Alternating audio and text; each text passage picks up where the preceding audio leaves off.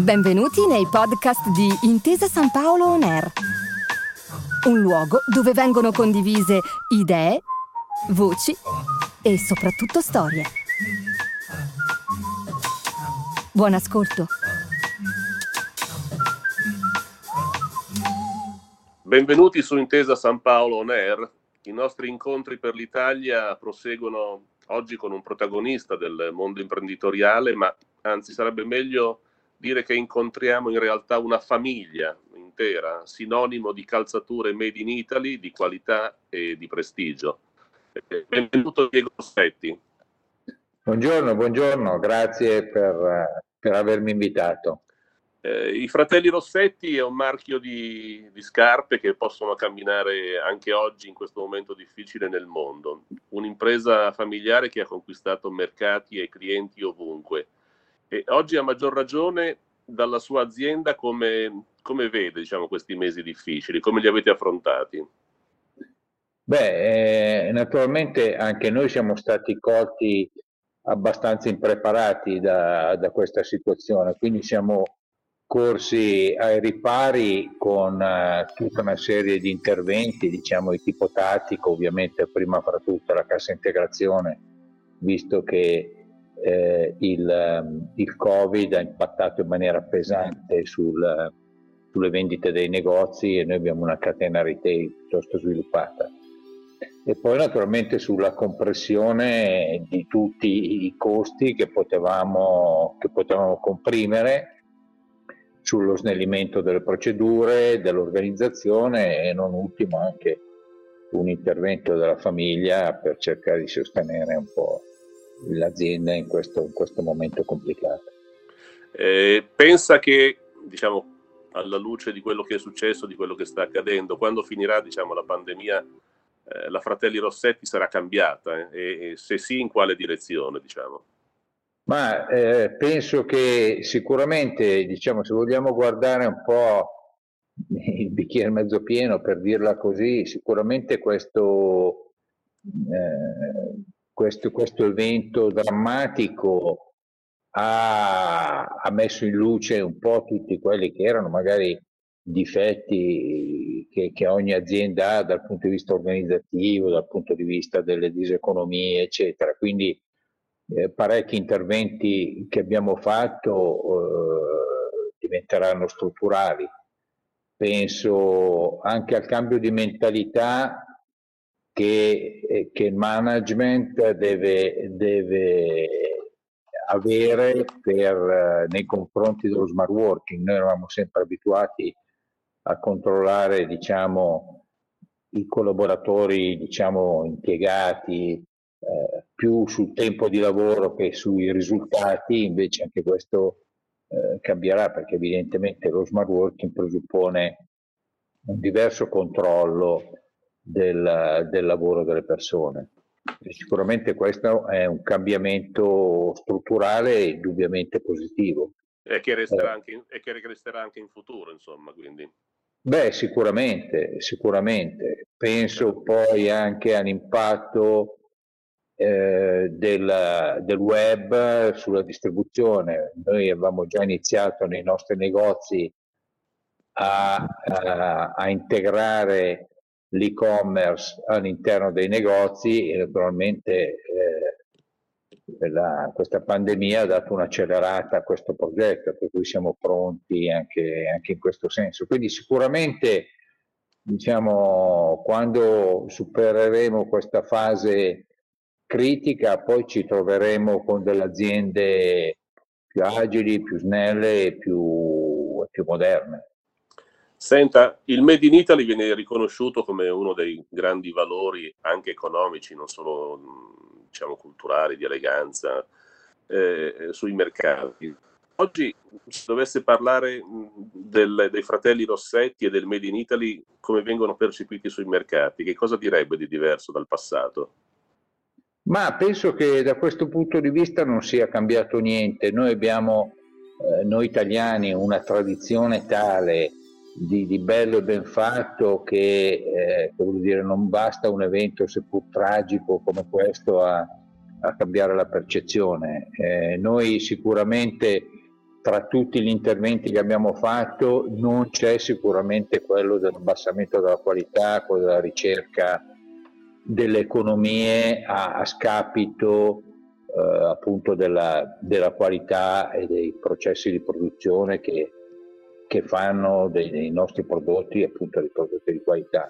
Quindi da questo punto di vista penso, penso non sia cambiato niente. Poi noi ci riteniamo, un po' senza falsa modestia, un po' un esempio tipico del Made in Italy. Non abbiamo, noi non ci consideriamo un marchio del lusso, eh, ci consideriamo proprio il tipico marchio italiano che, fa, che ha un forte know-how su un prodotto specifico e questo know-how si traduce appunto in, eh, in qualità e, e, anche in buon rapporto qualità-prezzo, perché il fatto di avere tutta la produzione al proprio interno ci permette di controllare tutti i processi produttivi e quindi evitare tutte le diseconomie che si formano nei vari passaggi tra eventuali terzisti. Senta Rossetti, proviamo a fare mh, mm, semplicemente con qualche eh, esempio chiaro, provi a citare tre interventi che secondo lei possono aiutare il tessuto imprenditoriale a superare questa fase delicata di cui il governo dovrebbe prendere coscienza. Guardi, adesso eh, gli interventi sono quelli, quelli classici, cioè bisogna riuscire ad avere accesso a finanziamenti a basso costo e possibilmente una parte a fondo perduto, perché accumulare debiti in questa fase qui di, di, di incertezza sicuramente non è, non è cioè, dal punto di vista dei bilanci non è, non è positivo. Comunque, più che tre interventi, io vorrei focalizzarmi su tre caratteristiche che questi interventi devono avere, perché gli interventi devono essere certi, semplici e rapidi. Il problema è questo, perché se si promettono eh, cose roboanti, però poi non si sa se arrivano, quando arrivano e sono complicate da ottenere, è meglio voglio dire, passare ai vecchi pochi maledetti subito, per dirla in, in maniera un po' certo. volgare, perché quello, quello che, che, ci manca oggi è la difficoltà di programmare. Già abbiamo abbastanza incertezze dovute alla, appunto, alla, all'evoluzione questa, della, della situazione sanitaria. Se poi a queste incertezze si aggiungono anche quelle sui, sui, finanziamenti diventa veramente difficile fare, impossibile fare, fare delle previsioni.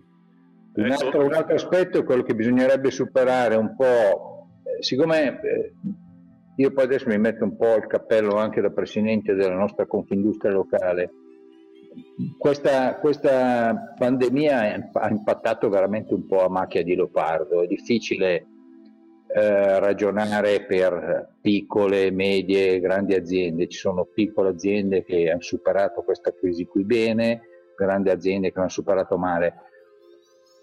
Forse bisognerebbe ragionare più per filiere, perché sono determinate filiere che sono state impattate più di altre. Ovviamente conosco bene la mia, che è quella della moda, eh, che ha proprio la caratteristica di avere dei cicli lunghissimi.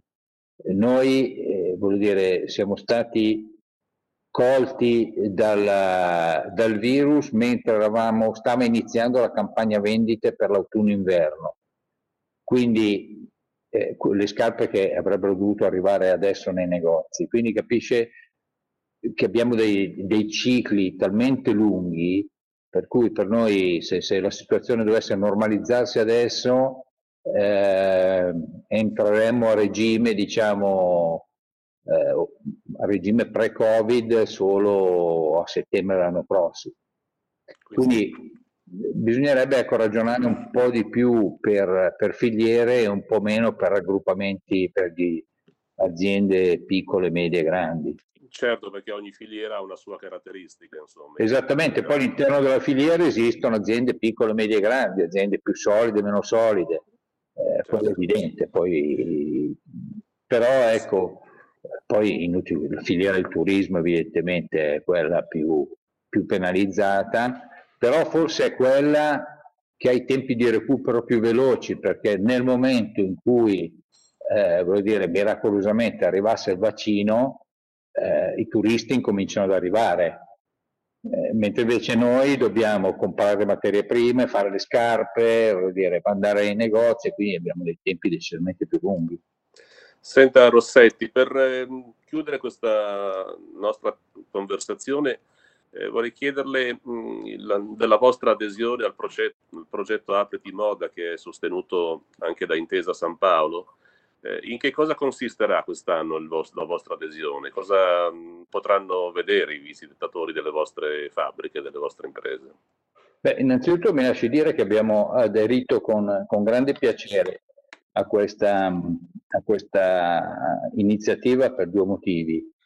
Una perché penso che sia fondamentale in un momento come questo continuare a infondere ottimismo nelle, nelle persone, far vedere che le aziende ci sono e, e, continuano, e continuano, a lavorare.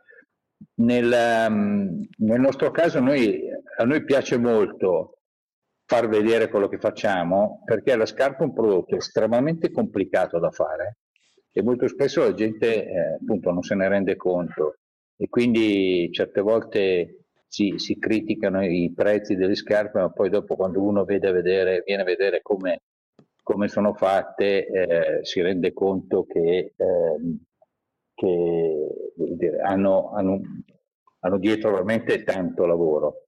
Ovviamente la produzione, eh, essendo sabato e domenica, sarà chiusa, però abbiamo eh, comunque, i visitatori potranno comunque venire in fabbrica, vedere le scarpe sulle linee di produzione nelle, nelle diverse fasi, quindi si vedranno tutte cioè, le scarpe appunto semilavorate, la pelle tagliata, le tomaie cucite, via via saranno evidenti tutte le fasi di produzione che, che caratterizzano il nostro prodotto, a partire dalla, dalla progettazione, dall'ufficio stile, da come si disegnano i modelli e come poi questi vengono riportati in, in modo da poterli, da poterli mettere in produzione.